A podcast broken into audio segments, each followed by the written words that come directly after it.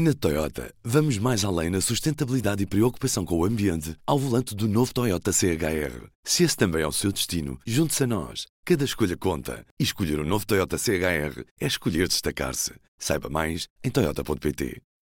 Ora viva, este é o P24. Hoje começa o debate na Assembleia da República com a discussão do programa do novo governo.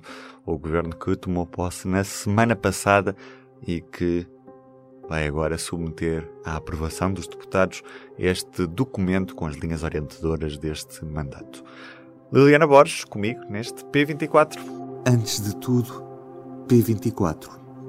O seu dia começa aqui. Começa aqui.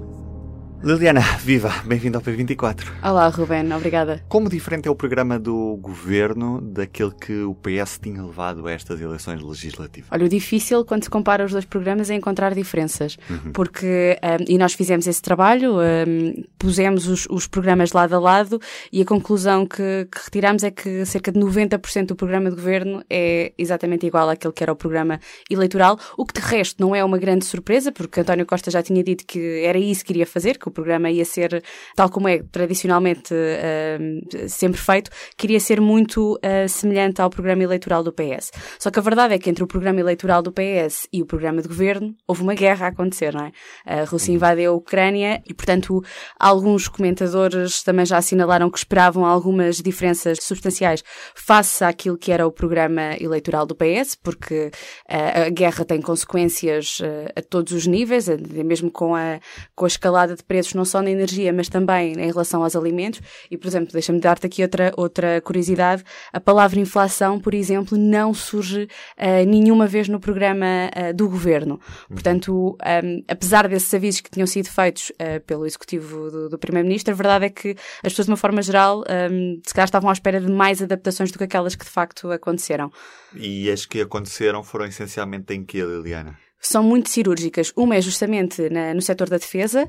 Um, o programa eleitoral do, do PS falava de um aumento da despesa até 2024 um, dentro de um rácio que creio que era 1.66 para 1 1.80 qualquer coisa, agora não quero ter a mentir, não, não tenho aqui o número presente, mas ficava ali aquém dos 1,99% da, da percentagem de, de PIB, uhum. sendo que o objetivo é atingir os 2%, isso foi um acordo feito há, há cerca de 8 anos e nós ainda não atingimos esse valor, e agora no programa de governo essa meta cai, e cai em dois pontos, cai a meta temporal, ou seja, deixa de haver o compromisso de uh, aumentar a despesa até 2024, uhum. e cai a meta do, da percentagem que, que é suposto, que é suposto uh, atingirmos, que era suposto atingirmos até essa data e é substituído por, uma, por um compromisso muito mais amplo, muito menos concreto, que é aumentar a despesa em linha com o acordado pelos restantes Estados-membros.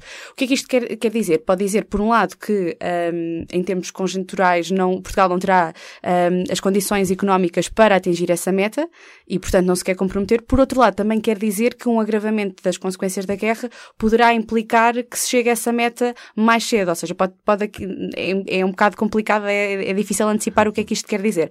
A verdade é que há um compromisso menos concretizado um, nos programas de, no programa de governo. O que também, vejamos, é um programa de governo de uma maioria absoluta. E o PS, quando concorre, não saberia que concorria com uma maioria absoluta. Ou melhor, apesar de ter pedido, uh, a, a, conclusão é, é, é, que nós chegamos, que, que, pronto, é a minha opinião, vale o que vale, mas é que o próprio PS não estava à espera de uma maioria absoluta. Apesar da, da, da ideia de que outras pessoas possam ter, a minha é esta.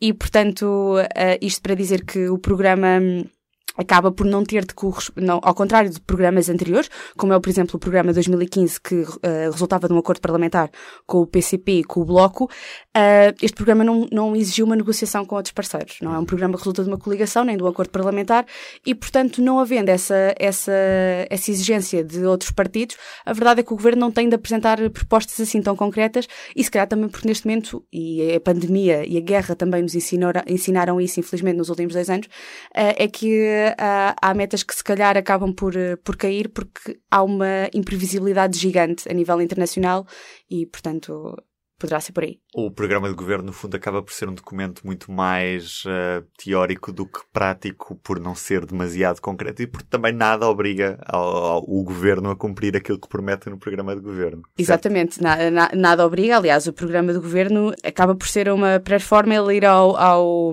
ao, Parlamento, ainda que agora exista uma intenção de, de apresentar uma moção de, de, censura, de rejeição por parte do, do Chega. A verdade é que o programa de governo não tem de necessariamente ser aprovado no Parlamento.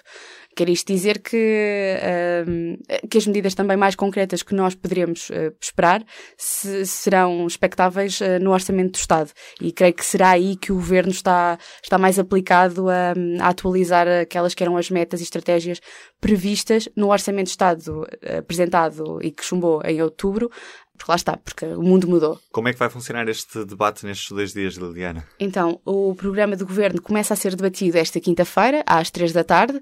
Um, haverá espaço para intervenções de todos os, os partidos e depois terminará na sexta-feira. É um programa uh, debatido a dois tempos. Na sexta-feira, o arranque da primeira discussão começa mais cedo, começa às 10 da manhã uhum. e prolonga-se prolonga por uh, tempo indeterminado. Tempo indeterminado não, porque, porque há, há, há tempos a cumprir, mas uh, é expectável que, que dure depois até ao final da tarde de sexta-feira. Quanto à, à, à, aprovação do Orçamento de Estado, ainda, ainda não percebemos e, uh, se o Governo irá, justamente por causa desta questão da urgência de aprovar a medida, se decidirá, por exemplo, antecipar um Conselho de Ministros para poder uh, avançar com a aprovação do OE ainda esta semana, no sábado ou na próxima semana. Veremos, Liliana. Muito obrigado. Obrigada eu. E do P24 é tudo por hoje. Eu sou o Ruben Martins. Tenha um bom dia e até amanhã. O público fica no ouvido. Na Toyota, vamos mais além na sustentabilidade e preocupação com o ambiente ao volante do novo Toyota CHR. Se esse também é o seu destino, junte-se a nós. Cada escolha conta. E escolher o um novo Toyota CHR é escolher destacar-se. Saiba mais em Toyota.pt.